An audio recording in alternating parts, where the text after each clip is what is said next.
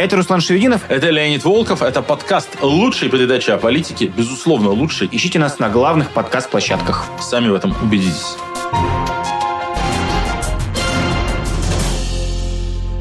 Всем привет, друзья! Вы включили на своих ютубах э, лучшую передачу о политике, а может быть вы слушаете нас подкаст-версии. Лучшая передача о политике – это подкаст, главный русскоязычный подкаст, в котором Руслан Шевдинов и Леонид Волков разбираются в хитросплетениях российской политики. Мы по вам очень соскучились.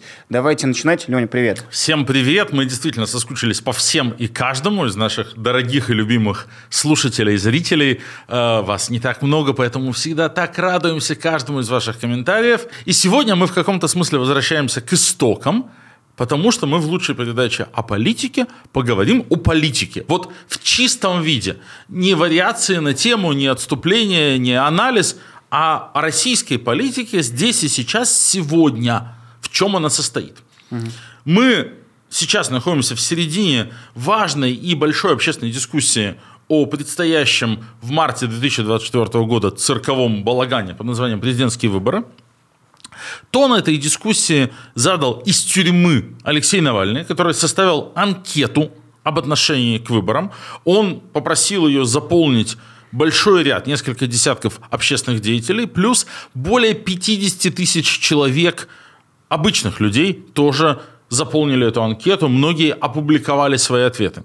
И эта анкета, вот в том виде, как ее Алексей написал, дает серьезное поле для размышления о том, как в целом сейчас устроено, из чего соткано политическое пространство российской оппозиции в широком смысле этого слова вот сейчас, осенью 2023 года, перед началом политического сезона. Потому что, как бы не относиться к выборам, а есть те, которые считают, что их надо бойкотировать, есть те, которые считают, что э, видишь любую щель в любой избирательной урне, туда надо кидать бюллетень, чтобы там не было написано и как бы не происходило. Есть те, которые еще какие-то позиции занимают. Все сходятся, в общем-то, в одном. Январь, февраль, март 2024 года будут таким временем политической активации российских граждан. Даже те, кто находится в летаргическом сне – в обычное время жизни, перед президентскими выборами, как бы они ни проходили, все равно ну, больше начинают задумываться о смысле происходящего. Разговоры в курилках о политике становятся чаще. Люди более открыты, более восприимчивы к дискуссии на политические темы. Угу. И важный вопрос в связи с этим как мы к этой дискуссии подходим, что мы можем предложить, какие у нас есть мысли по этому поводу и так далее. И вот, ну, мне кажется, что анкета Навального – это важная исходная точка для этой дискуссии. Мы, собственно, с Русланом решили сейчас от этой точки оттолкнуться и разобрать публичные ответы публичных людей на эту анкету, может быть, даже вот проделать то упражнение, о котором сам Навальный писал в своем посте. Он писал, что я попрошу Сергея Гуриева и Майкла Наки – разобрать анкеты, выделить какие-то кластеры общие и так далее. Но я не претендую ни в коем случае на эту роль, не собираюсь у э, Майкла и Сергея, так сказать, отбирать их хлеб. Алексей Навальный их, так сказать, в кавычках назначил, ну, как mm-hmm. людей, не имеющих отношения к какой-то конкретной группе политической.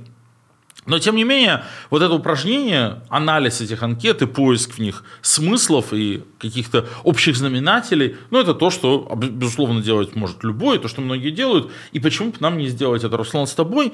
Но начну я с одного простого вопроса. Mm. А ты эту анкету заполнил? Я эту анкету заполнил. У нас с тобой распечатаны наши там, и коллеги, и общие знакомые, и вообще в целом люди, к которым Алексей обращался, чтобы они публично свои анкеты публиковали. Я в ходе сегодняшней дискуссии нашей с тобой тоже поотвечаю на нее. Мы с тобой поспорим, точно поспорим, потому что я вижу твои ответы и хочу кричать «Леонид, не согласен». И вот мы сейчас в ходе разговора это а, обсудим. Но я первое, что хочу сказать про эту анкету, вообще это новая штука я за что постоянно уж извините, на наш подкаст могу такое говорить. За что каждый раз восхищаюсь Алексеем? Это новая штука для российской политики, когда политик делает такую дискуссию, где дает высказаться, просит, даже не то, что дает, а просит высказаться даже своих там конкурентов, с теми, кем есть разногласия, плохая история взаимоотношений, просит весь широкий спектр антипутинского фланга высказаться и на основе и вот этого всего какого-то коллегиального решения выработать стратегию. Это то, что отличает там, его от многих. Он не занимается набросом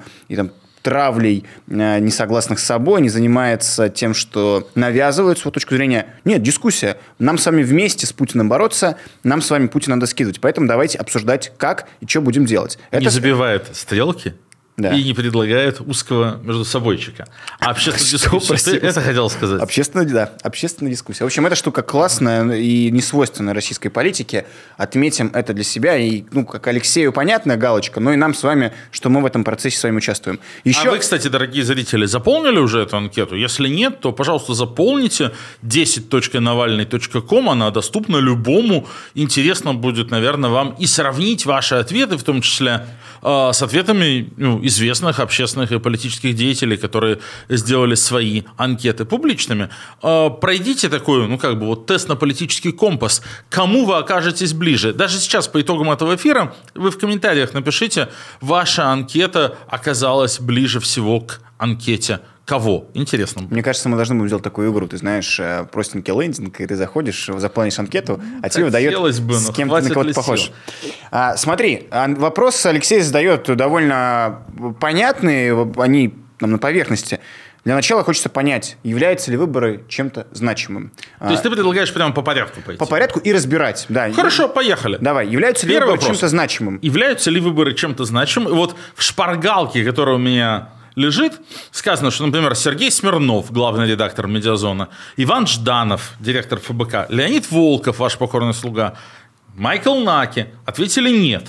А, я скажем, поразился. а, Екатерина Шульман, Мария Певчих, Максим Кац, Максим Миронов, Дмитрий Гудков или, скажем, известный левый политик, депутат Мосгордумы Евгений Ступин ответили «да». Руслан, а ты как отвечаешь? А Я отвечаю «да», и сейчас объясню. И, Лень, это вообще классная штука. Наша команда – это там какой-то организация из там, политиков разных, в, в том числе взглядов, где мы можем спорить и не ходим единым строем. Это довольно прикольно. Ты ответил «нет», я отвечаю, конечно, «да». А, и я поразился, Раскол ФБК. Наконец-то. А, я удивляюсь. Почему вам не объединиться вместо того, чтобы вот ругаться тут сейчас между собой? Нет, вижу урну, сую.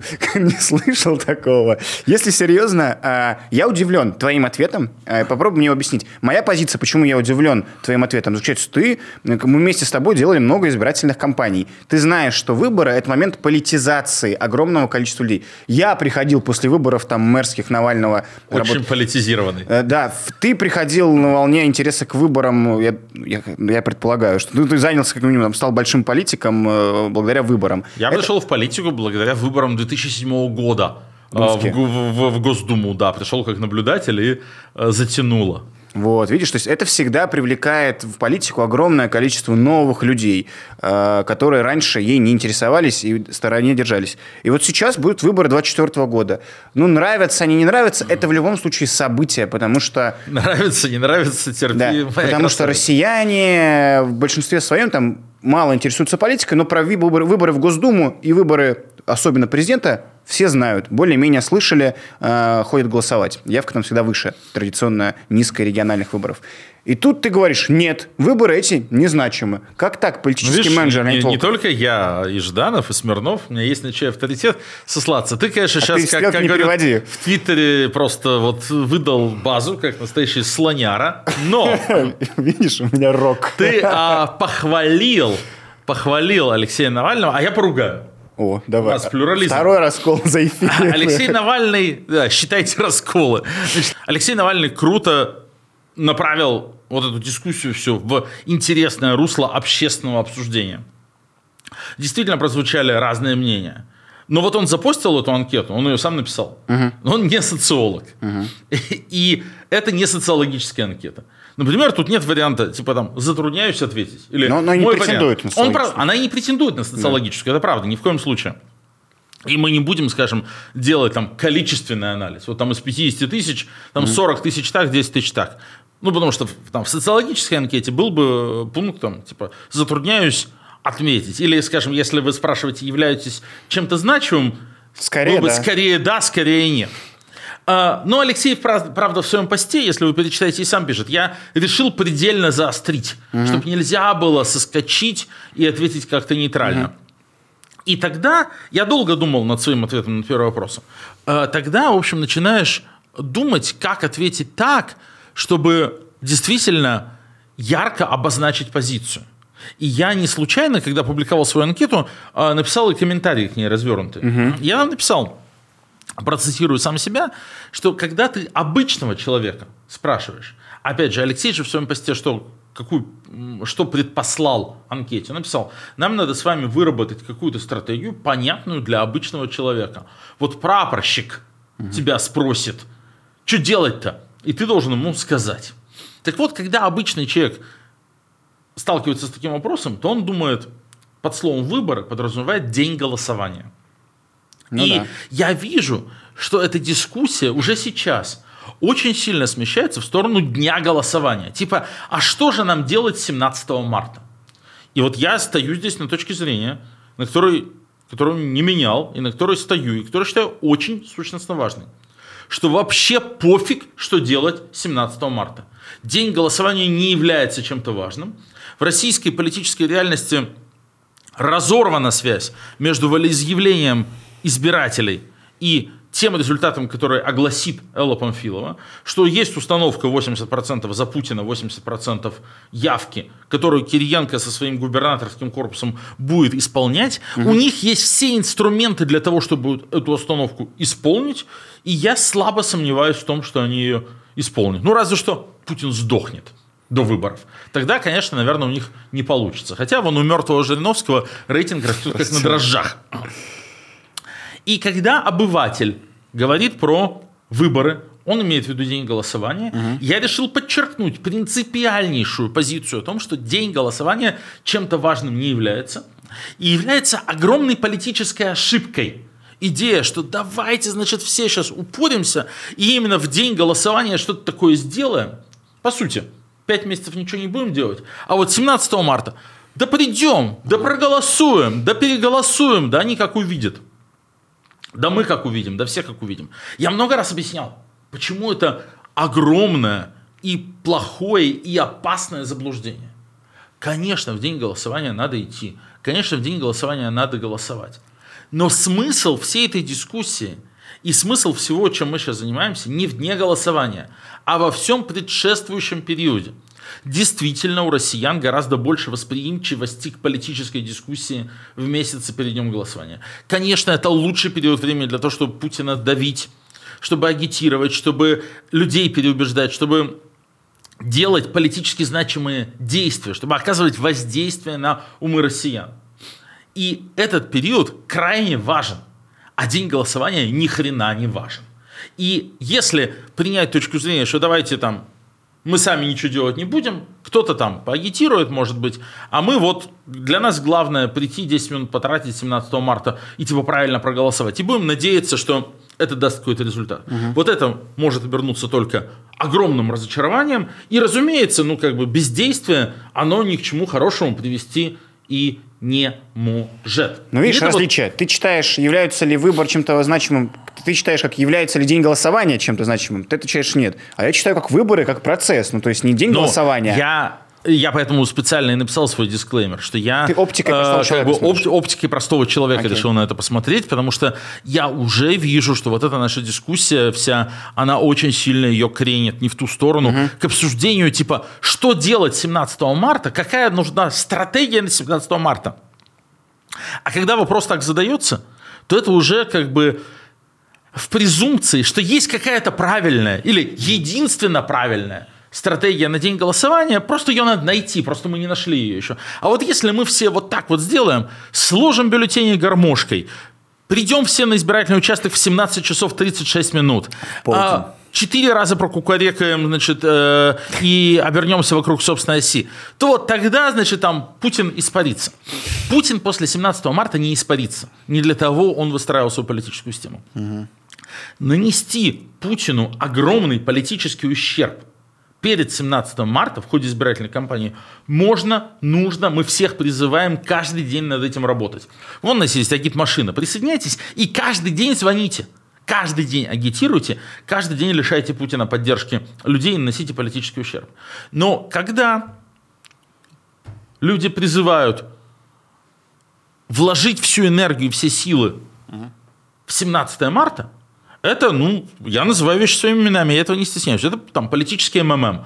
торговля розовыми единорогами, продажа несбыточных обещаний. И это плохо, потому что, да, это приводит к разочарованию, потому что это неверная постановка целей, потому что это попытка а, найти вот вундервафлю, волшебную пилюлю, которая разом порешает все проблемы вместо долгой планомерной а, работы. Именно поэтому я решил таким образом ответить на этот вопрос. Э, не знаю, какими соображениями руководствовались там Иван Жданов или Майкл Наки, которые также ответили, но знаю, что вот э, Смирнов примерно так же это угу. э, аргументировал. Окей, друзья, вы тоже отвечайте. Мы между собой обсуждаем наши ответы. Интересно будет ваши ответы послушать, посмотреть. Поэтому вы проходите анкету, если этого еще не сделали, и публикуйте в соцсетях.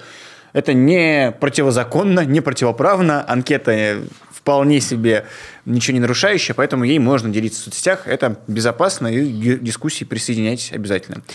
Следующий вопрос, знаешь, э, ну, если э, четкая стратегия, понятно. Да, если четкая стратегия, э, завидую людям, у которых она есть. Таких среди вот ВИПов, которые mm. отвечали, нашлось трое. Это Дмитрий Гудков, Максим Кац и Екатерина Шульман. Ну, четкую стратегию Максима Каца мы все слышали. слышали. Она заключается в том, чтобы писать спам-комменты в комментариях у сотрудников ФБК и забивать этим стрелку. Не, ну ладно. Интересно это упрощаешь, Леонид, упрощаешь. Хорошо. Стратегия, Четкая стратегия Максима Сей за стол. заключается в том, чтобы, нет, провести большую агитационную, давай, без ерничания. Четкая стратегия Максима Каца, как я ее, по крайней мере, понял, заключается в том, чтобы провести кампанию общественного давления да. на всех лидеров общественного мнения, до которых получится дотянуться, чтобы все лидеры общественного мнения в своих, прежде всего, YouTube-каналах и других соцсетях агитировали голосовать против Путина как голосовать против Путина, за кого, а, что такое голосование против Путина. Не объясняется. Если, скажем, в бюллетене там, Путин и Кадыров или Путин, Слуцкий, Зюганов, не объясняется, но в общих чертах понятно. Большая антипутинская э, интернет-компания, которая должна привести к тому, что на участках в урнах окажется больше антипутинских голосов, чем пропутинских. Тоже я не хочу здесь повторяться. Я разбирал уже две очевидные политические ошибки – этой штуки. Ну, то, что не бывает большой компании без офлайна, про mm-hmm. что знает каждый, кто когда-либо занимался выборами, и про то, что э, э, если не будет ни одного оппозиционного или хотя бы квазиоппозиционного кандидата, то у нас не будет ни одного наблюдателя. У mm-hmm. нас будет некоторое количество членов комиссии с правом решающего голоса. Это десятки людей, даже не сотни. Десятки людей, в основном в Москве, героических ПРГшников, немножко в Екатеринбурге, немножко в Питере, которые, да, будут честно делать свою работу, и на участках которых все будет чисто, правильно и красиво. Но избирательных участков в России 92 тысячи. Угу. И не 50, не 150, не даже 1500 честных членов избирательной комиссии э, никаким образом погоду не сделают. В отсутствие возможности отправить участки наблюдателей, э, и в отсутствии идеи о том, откуда наблюдатели возьмутся и кто будет наблюдать, и как наблюдать за дегом, и как проголосовать электронно сложенным в гармошку бюллетенем, вот эта вот идея, что а мы увидим в урнах больше голосов против Путина, чем за Путина, представляется бесконечно наивной. И я понимаю, когда про это говорит там э, юный розовый единорог, который вот только недавно проникся, э, там, политически активировался и хочет что-то делать. Ну, как бы тут надо просто объяснять Тут надо просто объяснять, что там, вот у нас наблюдение устроено так-то, что уже несколько лет, как в России не могут наблюдателей направлять общественные организации, uh-huh. что был упразднен институт членов комиссии с правом совещательного голоса, что наблюдатель теперь может наблюдать только по месту прописки, что наблюдателя отправляет только кандидат, э, зарегистрированный на выборы и делает это заранее, сдавая списки в избирательную комиссию, что создает возможности э, недопуска наблюдателей, отвода наблюдателей, давления наблюдателей, бла-бла-бла. Но все это надо терпеливо объяснять. Но когда то же самое говорит опытнейший политтехнолог Максим Кац, который провел много избирательных кампаний, как неуспешных и как и успешных, которые все, бы, все без исключения были офлайновыми кампаниями с сильным и хорошо выстроенным наблюдением, угу. то, ну, как бы, извините, человек вам врет. Давайте я еще раз скажу вещи своими именами. Когда там Максим Кац говорит, да мы просто все проголосуем против, и в урнах окажется, и мы это увидим, ну, как бы это вранье. А, ну, как бы так неправильно говорить, потому что, ну, как бы нет, э, не увидим. Я слышал еще такую позицию, э, от какого-то количества прекраснодушных людей, не, мы не увидим. Ну так хоть они увидят. Путин узнает, Я что там на не- самом деле, о чем люди думают, и как бы э, смутиться и так далее. Путин был Я, в бешенстве. я хочу вас расстроить, дорогие друзья. Ну, это, конечно, это совсем э, маргинальная точка зрения, но я хочу вас расстроить. Ничего Путин не узнает. Ну, представьте себе, небольшой провинциальный город. Есть избирательная комиссия. Там сидят усталые учителя обычной школы во главе с завучем. Им хочется поскорее идти домой. Прошел день голосования. И, допустим, на этом участке Путин не набрал требуемого процента. Даже там оказалось, посчитали, там 52% против Путина, а 48% за. И вот сидит председательница этой участковой комиссии, которую спустили сверху требования и нормативы. Ну хорошо, она что, с этим в тик, что ли, поедет? Она что, дура, что ли? Ей что, проблемы нужны э, в школе? Хорошо, она честная и классная и замечательная. Она поедет с этим в территориальную избирательную комиссию. Вот у меня такой протокол, ну вот на нашем участке так вышло. Ну хорошо, у ТИКа есть бесконечное количество возможностей это поправить. У территориальной избирательной комиссии, 15, 20, 30 участковых избирательных комиссий. Он может себе позволить 2, 3, 4, 5 несговорчивых и не понимающих, как надо, председателей участковых комиссий. Ну, других попросят перерисовать побольше. Председателю ТИКа, что ли, хочется наверх, вышестоящую комиссию, отчитаться, что у него тут Путин проиграл. Скандал, лишение премии, выговоры, большие проблемы. Когда у председателя ТИКа есть 100-500 миллионов возможностей показать ту цифру, которую нужно, а если ты ее не покажешь, будут проблемы. Он что, этого не сделает? Сделает, конечно. Не сделает на уровне ТИКа, поправит на уровне региональном. Там же еще и можно результаты интернет-голосования подмешать в нужной пропорции с нужным количеством голосов. Я все это не к тому, что система насквозь прогнила. Она, конечно, прогнила, но дело не в этом. Мы и в этой системе на отдельных участках, в отдельных округах добивались очень хороших результатов. И есть огромное количество честных членов участковых избирательных комиссий, а, которые ничего не фальсифицируют и правильно считают. Это тоже правда. Но когда у нас, типа, самые главные выборы, на которых все по всей вертикали знают, какого процента надо достичь, то среди этой многозвенной вертикали найдется тот уровень, то звено, где с цифрами поработают, чтобы не расстраивать вышестоящее начальство. И поэтому, если вы думаете, что Путин узнает, что там люди думают на самом деле, и это его заставит задуматься и стать хорошим Путиным, ну, во-первых, даже если бы он узнал, не заставят. Во-вторых, в его папочке, которую ему принесут, будут те цифры, которые он сам и заказал, и у него на, на этих уровнях избирательной системы ни у кого не возникнет и тени сомнения в том, что эти цифры правильные. Поэтому я вот ответил нет на этот вопрос. Я, конечно, завидую людям, которые говорят, что у них есть четкая стратегия. Сейчас, когда конфигурация выборов неизвестна, когда ничего не понятно, хорошо, наверное, легко вам жить, когда у вас на самые сложные ответы современности есть э, простые и ясные ответы. Я не стесняюсь признаться в том, что у меня ответа нет. Ну и, кстати, большинство ответивших на нашу анкету так э, не считают. Я тоже отвечаю нет. Допускаете ли вы бойкот при определенных обстоятельствах? И тут а, тоже А этот вопрос, я так понимаю, что только тем, у кого есть четкая стратегия, э, задавался вопрос, э, какая она? Да. И спрашивали, считаете ли вы, что единственная стратегия их непризнание и бойкот? Потому что могут быть люди, у которых есть четкая стратегия, и четкая стратегия заключается в бойкоте. Но вот из тех публичных э, людей, которые ответили, что у них есть четкая стратегия, никто не сказал, что их четкая стратегия это э, бойкот, то есть ни одного э, бойкотчика пока не попалось. И в этом смысле получается, что вот эта вот виртуальная война с бойкотчиками и типа объявление всех бойкотчиками, это тоже была война с соломенным чучелком, э, потому что таких Их оказывается вокруг нас просто нет. Ну, бойкотчиков всегда было очень мало. Да, и потом, соответственно, вопрос, а какая у вас стратегия, и Шульман, Кац и Гудков там говорят, либо не знаю, либо за любого против Путина. Дальше вопрос ко всем был, допускаете ли вы бойкот при определенных обстоятельствах? И все, кроме Каца, Ступина и Гудкова из лидеров общественного мнения говорят нет, э, они бойкот не допускают. Наоборот, говорят да.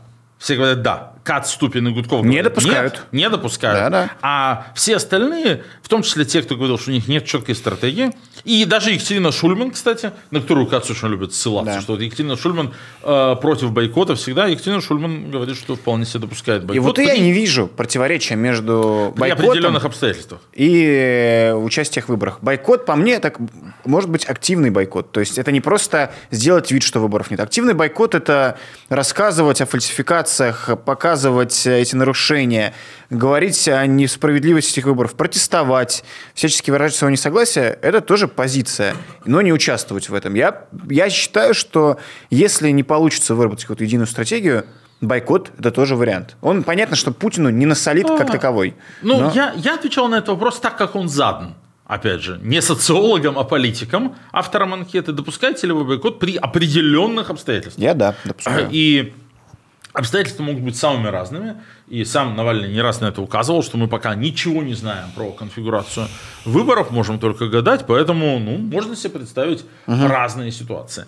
А, Для тех, кто ответил «нет», то есть кто не допускает бойкот ни при каких обстоятельствах, были заданы два уточняющих вопроса э, такого содержания. Надо ли идти на выборы, если в бюллетене будет всего два кандидата Путин и Кадыров?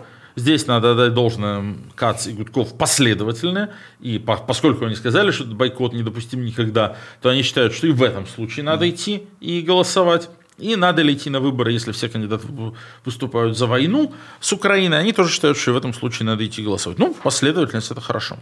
В этом плане меня удивляет э, депутат Ступин тогда. Он как бы бойкот недопустим, голосовать за любого, но если это Путин и Кадыров, то нет, не голосовать. Интересно.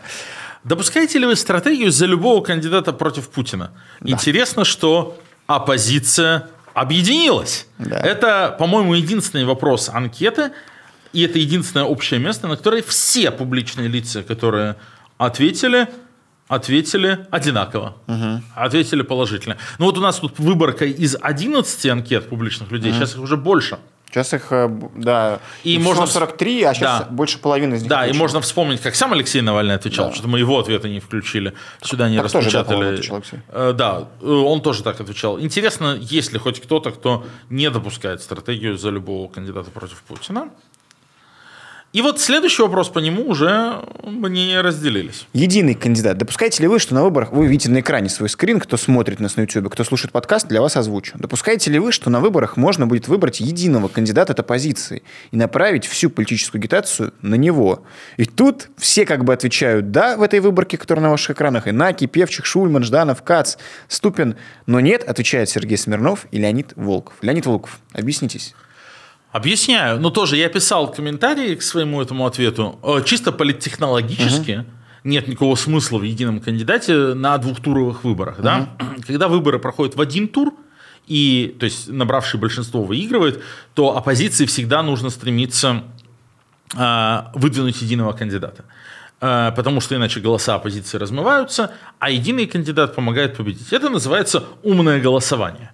Э, Умное голосование применимо на однотуровых выборах, когда, скажем, у правящей партии 40%, и там при голосовании 40-20-20 40-20-20-20 оппозиционные голоса размоются по трем кандидатам по 20%, и эм, э, победитель с 40% заберет себе, так сказать, банк. Но если оппозиционные голоса консолидировать, то получится 40 на 60 и выигрывает оппозиция. Последний, кстати, свежий случай применения этой технологии – это совсем недавние выборы в Польше. Да. Э, Там нижняя палата избирается по партийным спискам, и около как раз 35% получила правящая партия «Право и справедливость», э, право националистическое, ультраконсервативное. А, Но на выборах в Сенат, который избирается по одномандатным округам, три ведущие оппозиционные партии договорились об умном голосовании. Они разделили округа так, чтобы в каждом округе был только один кандидат, потому что выборы в Сенат Польши проходят в один тур, и в итоге они из 100 мест в Сенате, если мне не изменяет память, забрали 65. Подавляющее большинство, полностью оставив как бы ни с чем а, право и справедливость, партию э, Качинского, именно благодаря координированному умному голосованию в каждом из сенатских округов. А, так вот, совершенно очевидно, что на двухтуровых выборах это все неприменимо. Uh-huh. Потому что на двухтуровых выборах совершенно не важно, за кого из противников э, кандидата от власти голосовать. Если он набирает меньше 50%, то происходит второй тур. Поэтому чисто технологически единый кандидат от оппозиции как бы не нужен uh-huh. или там, ну, вреден. Я понимаю смысл вопроса Алексея Навального. Он пытался выяснить, и дальше это видно, как бы, а вокруг кого стоит консолидироваться, кто мог бы быть таким кандидатом.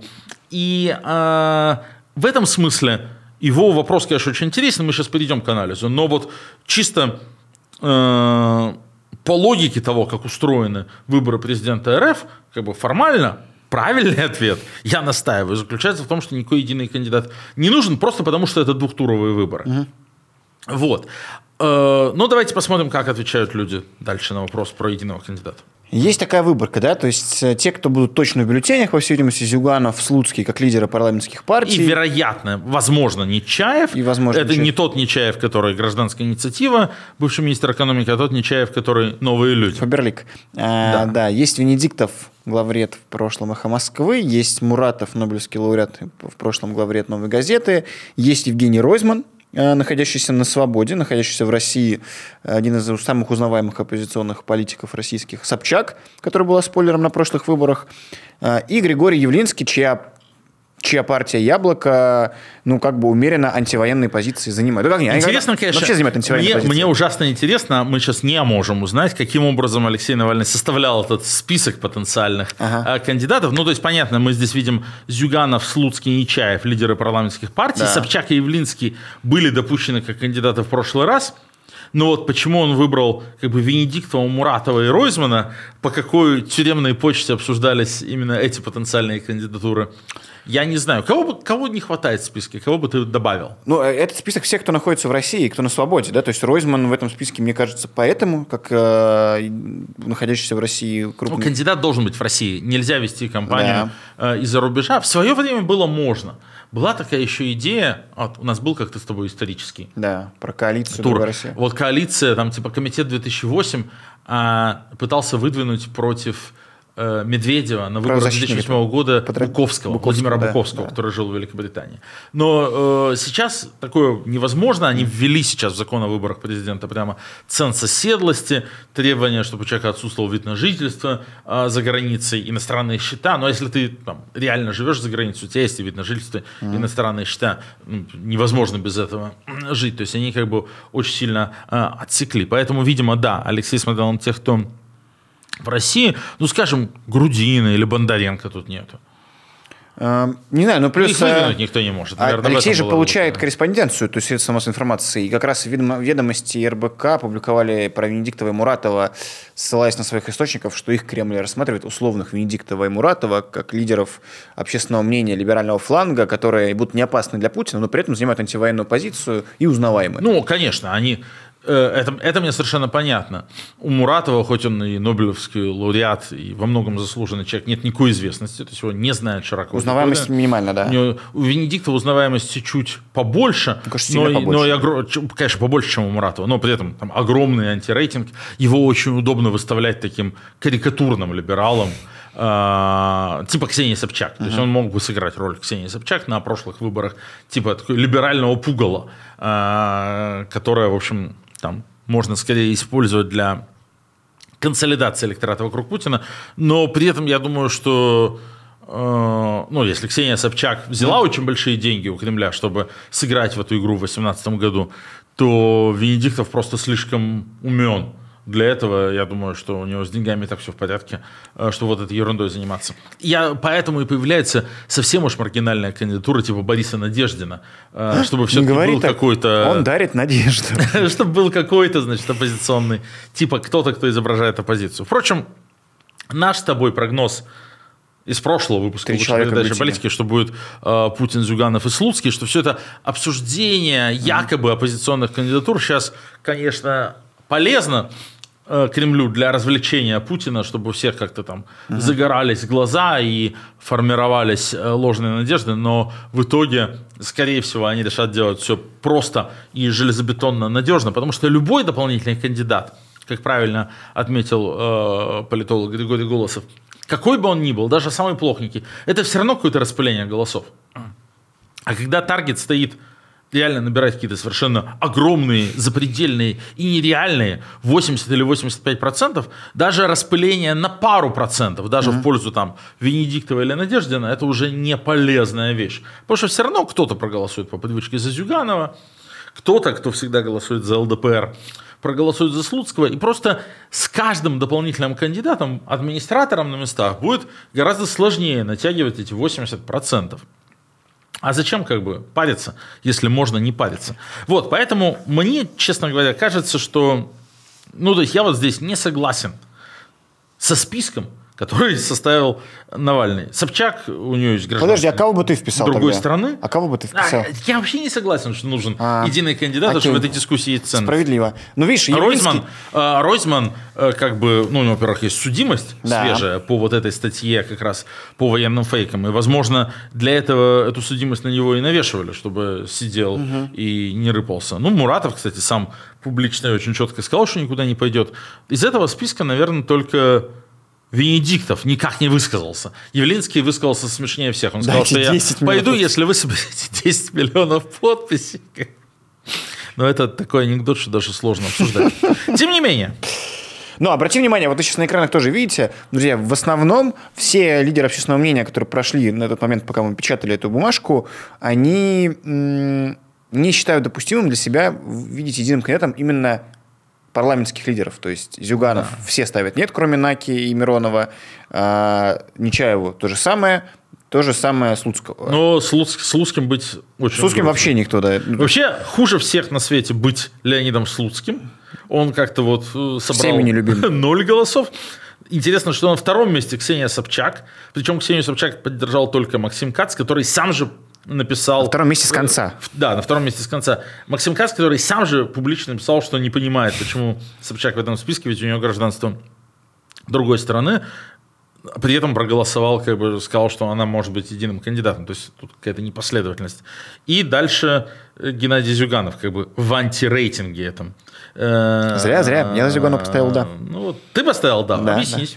Да. А, я исходил, ты знаешь, если вдруг мы действительно все договариваемся, и широкий запрос на единого кандидата, в котором мне неприятен был бы, но а, если мы договариваемся, я исходил из того, что а, да, выборы двухтуровые, но я бы голосовал э, в такой ситуации Зюганов, Слуцкий, Путин за Зюганова, потому что узнаваемость КПРФ, потому что сам он лицо гораздо более узнаваемое, чем Слуцкий, э, и на него будет проще призывать голосовать, он более понятный людям, хотя не менее отвратительный, чем Слуцкий, но в любом случае я как-то более технологически подходил, что вот просто потому, что он уже будет не с нуля стартовать. Вообще, им еще ж- жалко мне, что мы с тобой распечатали вот только вот эти вот анкеты, а, потому что, скажем, ну вот здесь все понятно. Мы со Смирновым абсолютно последовательно. Мы Два... сказали, что единый кандидат Анархиста. не нужен, и проголосовали против всех. Но вот я видел, скажем, анкету Сергея Гуриева, а, очень умного и уважаемого человека, который сказал, что который согласился, что не надо выпускать единого, выбирать кандидата да. на позиции, но тем не менее отметил некоторых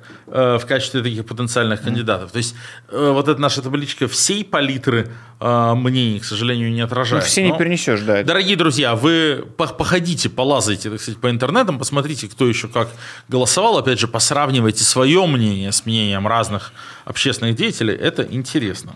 Что вы делали на выборах 2018 года? Ну, вопрос скорее просто, я не знаю, почему Алексей решил спросить, что делали на выборах 2017 года. Ну, может быть, сравнить, как бы, как меняется позиция с нынешней. Я вот очень хорошо помню, я сидел в спецприемнике, меня закрыли 20 2 февраля я вылетал в Уфу к Лили Чанышеву. Да. Мы хотели делать там встречу со сторонниками. Меня поймали прямо в аэропорту, когда я в очень хорошем настроении в Шереметьево собирался это, э, в Уфу, значит, там этот, как Чак-Чак, значит, да. какой-то... Сметанник. Э, сметанник, да, и как-то, ну, там у Лили очень классный штаб был.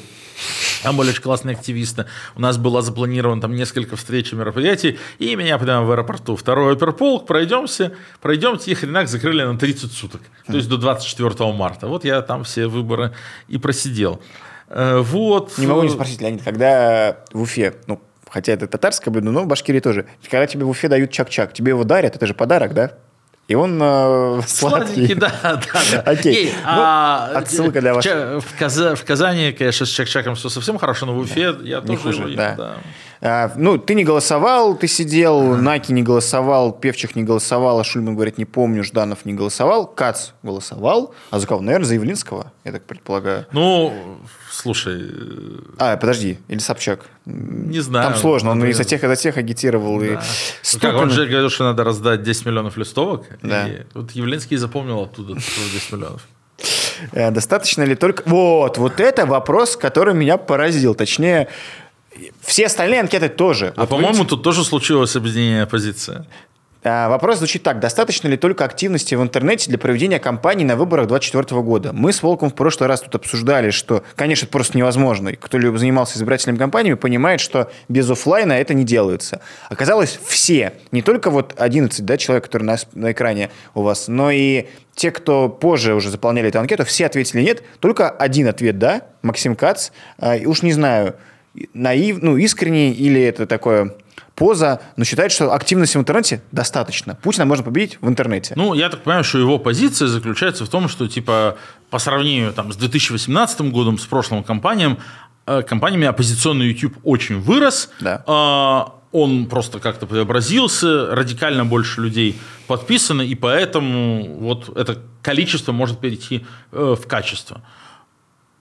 Это не наивность. Ну, количество подписчиков никогда не конвертируется в количество голосов. Ксения Собчак со своими миллионами подписчиков не смогла Я привести говорю, и 10%. когда на это смотрят, я повторю свой тезис, когда такую позицию занимает э, юный единорог, это наивность. Когда такую позицию занимает матерый э, политтехнолог, это вранье. Ну, то есть это просто неправда. Максим Кац прекрасно знает, что говорит неправду, и как бы осознанно врет. В этом очень большая проблема э, той позиции, которую он занимает, и почему э, с ним очень сложно вести какой-то диалог. То есть мы все заблуждаемся, мы все делаем ошибки, мы все делаем неверные прогнозы. Но очень важно, когда ты делаешь там, прогнозы, строишь гипотезы, предположения, ну ты исходишь там, из той неполной информации, которая тебе доступна. Ты стараешься сформулировать какую-то идею, ну, типа, там, наилучшим возможным образом, понимая, что ты можешь ошибиться, понимая, что мир усло- устроен сложнее, и ты не все понимаешь. Это одно дело. Другое дело, когда ты, владея информацией, но преследуя какие-то свои политические цели, то есть намеренно говоришь неправду, ну, как бы это не является отправной точкой для нормальной дискуссии. И, по-моему, вот это вот, э, вот этот слайд, а тут действительно вот, все остальные анкеты, которые я видел, тоже э, содержат ответ «нет», он является весьма показательным, потому что люди очень разных взглядов и мнений, как бы они ни относились к нам, друг к другу, к выборам, бойкотчики, сторонники голосования при любых условиях, все, у кого есть хотя бы какая-то экспертиза по выборам и политике, понимают, что интернет-компании в оффлайновые голоса, к сожалению, практически не конвертируются. И там, в мировой политической практике обратного примера не было. А вот следующий вопрос звучит так. Уже реально формат душного стрима про избирательные кампании, про их тонкости. Допустимо ли в рамках кампании оплачивать политическую рекламу блогеров, инфлюенсеров? Я ответил «да». Я, честно говоря, не очень понял отсылка к чему это. Ну, то есть, вот э, я, я не понял, зачем Алексей э, Навальный включил в опрос этот вопрос, что он, что он пытается спросить, какую точку зрения он пытается Ну, нужно ли нам покупать а, рекламу в интернете? Ну, у блогеров. Покупать рекламу в интернете это одно. Покупать рекламу в интернете мы сейчас не можем, да, то есть э, нет Именно поэтому остается только купить. нативная у блогеров и инфлюенсеров. Либо прямая. Ну, я ответил на этот вопрос нет, в том смысле, не в том смысле, что это недопустимо, нормально. Ну, то есть инфлюенсер живет часто с того, что размещает у себя Да. рекламу, делает рекламную интеграцию. Ну, там, Юрий Дудь или Ирина Шихман этим живут. Это нормально. Э, И естественно, что есть люди, которые там приносят им деньги за рекламу. Я отвечал нет в том смысле, что это бессмысленно. Ну, то есть, типа, нецелевое расходование средств. Поскольку я не верю в продуктивные онлайн-компании без офлайн компонента э, то я и не верю, соответственно, что можно что-то осознанное сделать э, там, подобного рода э, рекламной, там, покупая такие рекламные интеграции. В самих в самом по себе зарабатывании денег в интернете, в самих по себе рекламных интеграциях, я, разумеется, ничего плохого не вижу. А, но при этом, если представить себе там настоящую антипутинскую кампанию, вот представим себе, что у нас был бы а, офлайн, был бы кандидат, mm-hmm. была бы возможность наблюдать, была бы возможность вести кампанию. Ну, конечно, хотелось бы тоже и работать с идейными э, сторонниками. Это как раз важный индикатор того, что ты на правильном пути и ты побеждаешь, что люди приходят и да. как бы, подключаются и приносят свои ресурсы. Когда мы делали большой-большой предвыборный концерт – в 2013 году, 6 сентября на проспекте Сахарова под дождем, когда пришли десятки тысяч людей на вот такой предвыборный митинг-концерт в поддержку кандидата Навального перед днем тишины, перед днем голосования. Там были очень топовые артисты. Мы ни одному из них не платили ни копейки. Когда был в 2019 году митинг-концерт с Оксимироном, Фейсом, тоже да, на проспекте да. Сахарова, в разгар противостояния по выбору в Мосгордуму, никому не платили ни копейки. И это как раз важно. Это важная часть того, что вот, ну, то есть там публичная селебрити, какой-то артист, он находится на связи со своими сторонниками, поклонниками, фанатами. Он чувствует тоже, ну, вайбы своей аудитории. И вот если он приходит и говорит, а ребята, я с вами, я готов включиться, или там, если его можно убедить включиться, ну, это как раз значит, что вот он поймал такой вайп, это является важным индикатором того, что этот вайп меняется. Угу. А если ты ему или ей, ну, типа, заплатил денег, он сделал эту там, интеграцию, и все, в общем-то, видят, что это там рекламная интеграция за деньги, то, опять же, степень воздействия этого на аудиторию не преувеличивает, не стоит преувеличивать. То есть, вот я попытаюсь объяснить. Если у тебя есть артист, инфлюенсер, у которого там 5 миллионов подписчиков, и он выступил открыто в поддержку определенной политической позиции, значит, он так чувствует свою аудиторию. И это как раз значит, что значительная часть из этих 5 миллионов голосов как бы с нами, ага. у нас в кармане. То есть там, артист чувствует что с его аудиторией это резонирует, что с ним это резонирует, что вот сердечко бьется в такт. И его высказывание в нашу пользу является важной индикацией того, что значительная часть этой аудитории с нами в такт, стучат сердца и так далее. Угу. Максим Кац пред, предлагает обратную процедуру. Он говорит, мы этому артисту заплатим – он на свою аудиторию в 5 миллионов это скажет, и мы будем считать, что мы охватили предвыборной агитации 5 миллионов. И запишем себе это в актив, что значит эти 5 миллионов придут и проголосуют. Мы с тобой по-разному это видим. Но нет, не придут и не проголосуют. Это так вообще не работает. И э, никакому политическому эффекту это не приведет. Mm-hmm. То есть Здесь как бы очень легко обмануть себя. Ну вот о том, о чем мы говорили, что оппозиционные аудитории так просто не складываются, что нельзя взять там, просуммировать всю аудиторию оппозиционных каналов или независимых медиа и сказать, это антипутинские голоса. Ну нет, к сожалению, все равно надо вести кампанию, надо до всех достукиваться, там, делать, по крайней мере, 3-4 агитационных касания, до каждого мотивировать, объяснять, да, да, да. почему и так далее. Вот. И это штука, которая нет, не достигается с помощью политической рекламы. Видишь, все-таки мы реально по-разному это трактуем даже потому что составлял он социолог, и можно вокруг этого пообсуждать. Ну, тут важную вещь мы с тобой Высказывание какого-то блогера или артиста, безусловно, за него нельзя платить. Ну, то есть, это Кремль за это делает, и мы не можем состязаться в бюджетах, и смысла в этом никакого нет, если это купленное высказывание. Но если какой-нибудь блогер, инфлюенсер делает какой-то контент, а, за это заплатить, конечно. За ролик или за твит в поддержку нашей компании, которую мы с вами развернем, не надо платить, это его порыв, и надо только приветствовать лайками, ретвитами и говорить, как круто, что он с нами. Но если он делает какую-то и напишет песню, мы за нее не должны с вами платить. Но если это какой-нибудь блогер, который сделает там фильм или что-то э, взамен на оплату своего труда и своей команды, вообще в этом проблемы не вижу. В этом не будет никакого подрыва ни идеологической составляющей, ничего, это все по-взрослому. Вообще-то, когда идет какие-то избирательные кампании в Соединенных Штатах Америки, как мы любим с тобой отсылки, покупка рекламы э, в не знаю, средствах массовой информации, размещения и все остальное, это допустимо? Допустимо. Конечно. А ты говоришь, э, как, экстраполируешь, ты говоришь, нет, невозможно, потому что должны быть вот те, которые наши СМИ, они должны на нас бесплатно впрягаться. Да нет, ну, это нормально. когда Нью-Йорк Таймс эндорсит кандидата, Нью-Йорк Таймс за это никто не платит. Ну, а Партийная медиа. Хорошо. Нет, в общем, это хорошая дискуссия, на самом деле. Напишите, что это, это, это важная дискуссия о том, как работает эта штука в политике.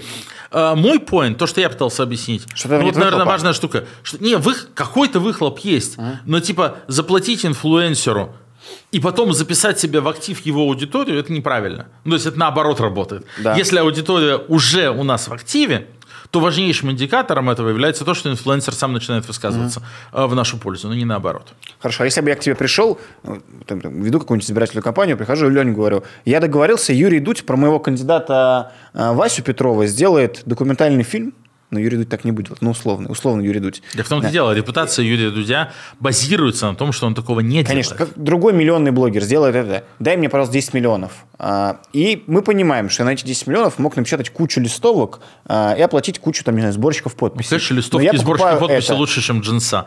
Да, слушай, ну, Руслан, то, о чем ты говоришь... А я тебе цифры дж- придется дж- скажу. 20 э, миллионов. То, о чем ты говоришь, называется джинса. Да. В АП так делают? Ну, Если слушай. надо будет рисовать цифры, схема рабочая. Значит, короче, мы здесь как бы не согласились немножко с тобой в терминах. Третий раскол. Сколько можно? за один эфир. Но кажется, при этом все равно говорим об, об одном и том же. Конечно, привлекать на свою сторону инфлюенсеров в политических кампаниях нужно. Конечно, нет ничего плохого в том, чтобы платить за рекламу. Это важная часть политических кампаний. Конечно, труд должен быть оплачен.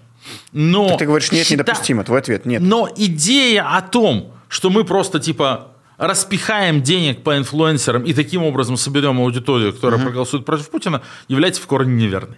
Я вот это пытался Окей. аргументировать. Услышали друг друга, друзья, и, и вы тоже пишите, что вы придумаете. Не знаю, поставим блогера какого-нибудь на обложку для того, чтобы привлечь внимание э, к этой дискуссии в том числе. Так, ну и последнее. Готовы ли вы полноценно использовать свой YouTube-канал для агитации на выборах? А, ну, в принципе, да, все готовы. Леонид Волков Только готов. Майкл Наки вот из этих выбивается. Наки, а, да, красный удел. Нет, не готов. Наки. Э, Певчих нет канала. Шульман пока нет. Ну вот, кстати, показательно. Наки и Шульман, у них очень большие каналы. У Наки канал, по-моему, как раз примерно такой же, как у Каца. Да. У Шульман тоже очень большой. И я понимаю, ш- почему... Ну, то есть я их не спрашивал, но я подозреваю, что они ответили нет, именно потому что они пока не видят никакой стратегии и не понимают, как можно делать что-то осмысленное. Нам надо их э, в каком-то смысле сагитировать, нам надо их привлечь и объяснить, что ну вот, я, я здесь гипотетирую, да простят меня Майкл и Екатерина, если я не прав. Так. Но моя гипотеза заключается в Какая следующем. Они как раз как люди очень опытные и очень хорошо понимающие в политике, как раз с нами на одной волне и понимают, что день 17 марта абсолютно не имеет никакого значения. И поэтому не видят никакого смысла в агитационных усилиях. Понимают, что это будут усилия, направленные в песок. Пока вот фрейминг всей этой общественной дискуссии это типа, а что мы будем делать 17 марта? Но если мы и Майклу, и Екатерине объясним, что можно делать до 17 марта и как можно делать классную антипутинскую агитацию, используя предвыборный период, то вполне возможно они э, тоже будут ей активно заниматься, как они и занимаются каждый день. Сейчас что, у Екатерины Шульмана или у Майкла Наки выходит контент, ну, что Путин хороший? Нет, конечно, ни в коем случае. В каком-то смысле, наверное, для них даже немножко обидным является вот этот вопрос, что типа, готовы ли вы э, выступать против Путина на своем канале. Они сейчас что, за Путина, что ли, выступают? Все оппозиционные независимые медиа так или иначе выступают против Путина. Это происходит само собой. И как бы говорить, что а давайте мы проведем кампанию, что все выступали против Путина, это и так происходит. Эм, Меняем редакционную политику. Теперь мы против Путина. да, да, да, да, да. Поэтому вот здесь, наверное, вот непонятка с этим вопросом, типа, о чем мы сейчас-то за Путина, что ли, привела их э, к ответу нет. На этот Ну, и ты вопрос. знаешь, может быть, еще я не видел широ- э, расширенный ответа Наки. Он пишет, тут нет. Шульман не видел. Я прочитал Тамара Дельман. Она тоже ответила нет, но она широко расписала. расскажи. Она говорит, мой канал вообще посвящен историческим лекциям. У меня аудитория, которая приходила не слушать меня про выборы и про Путина, а слушать мои лекции по истории. Я готова высказываться на других площадках, приходить. Э, Возможно, если мы что-то ближе к выборам придумаем, то готовы на канале использовать. Но просто типа выхлопа никакого нет. У меня типа другая аудитория, которая неинтересна про Вот, это. а Тамара, Ответ? Эдельман, Ну, вполне ответ. Тамара Эдельман хорошо понимает свою аудиторию Да. и понимает, что нельзя просто взять и механически сложить ее подписчиков с кем-то другими, да, потому что это подписчики, которые пришли за э, чем-то конкретным туда. Вот так. Ответили мы с Леонидом Волковым на эту анкету. Надеюсь, что вы тоже в ходе нашей дискуссии это сделали. А еще лучше, если вы сделали это до просмотра этого выпуска уже. И а... сравните ответы. И классно, если вы сделаете это публично, особенно если вы не в России, угу. если вы ее заполните и поделитесь в соцсетях, чтобы... Нам кажется, что вся эта дискуссия вот про эту анкету и ответы очень и очень полезная, потому что ну, действительно вырисовывается, ну, вырисовываются какие-то контуры того, ну, как устроена политическая мысль, что ли, в российском независимом а, пространстве. Это важная штука и позволяет хорошо и правильно планировать кампании и принимать решения. А, про выборы мы говорим, мы говорим уже не первый выпуск. Разные отношения даже у нас внутри ФБК к ним, но там глупо отрицать, что все, что предшествует выборам, это возможность разговаривать с новой аудиторией, с большой аудиторией, которая политикой начинает интересоваться. Мы на популярной политике, Навальный лайф на канале Алексея Навального этим шансом пользуемся, говорим, мы стараемся доносить какие-то свои идеи антипутинские, разумеется, и надеюсь, что все так будут делать. Вы, пожалуйста, поддерживайте и финансово, ссылка в описании, как можно биткоинами, Monero, любыми криптовалютами, как можно поддержать нас в, евро, в, доллар, в евро а, с помощью Stripe или сайта ICF, все опции под этим роликом, либо Patreon. Поддерживайте нас, пожалуйста. И самый простой и быстрый ваш вариант поддержки, это поставить лайк и написать комментарий, чтобы аудитория у душного стрима была чуть больше, чем 2,5 землекопа. Вот Тогда станет менее душно. Согласен. Тогда, может быть, нам с тобой будет немножко неловко говорить на какую-то большую аудиторию, такие душные разговоры. Друзья, кроме шуток, мы очень рады, что вы с нами. Мы рады, что у нас есть настоящие true фанаты. Каждому хочется подмигнуть, улыбнуться, пожать руку. Я всегда читаю все комментарии под душным стримом и радуюсь, видя знакомые ники постоянных зрителей. Нам нравится, что вы с нами проходите этот путь, когда вот мы здесь, ну, без цензуру и, и купюр, разбираемся в том, как устроена российская политика. Это важное знание, важное понимание. Да, сейчас в реальной российской политике есть очень мало окошек возможностей. Так будет не всегда. И прокачивать вот эту мышцу, а, мышцу разбирания в политике очень важно и нужно. Она нам пригодится, и мы все надеемся, что пригодится скорее, чем кажется Путину. Путин умрет, Россия будет свободной, свобода Алексея Навальному. Это был выпуск лучшей передачи о политике. Леонид Волков, Руслан Швединов. Пока. Всем пока.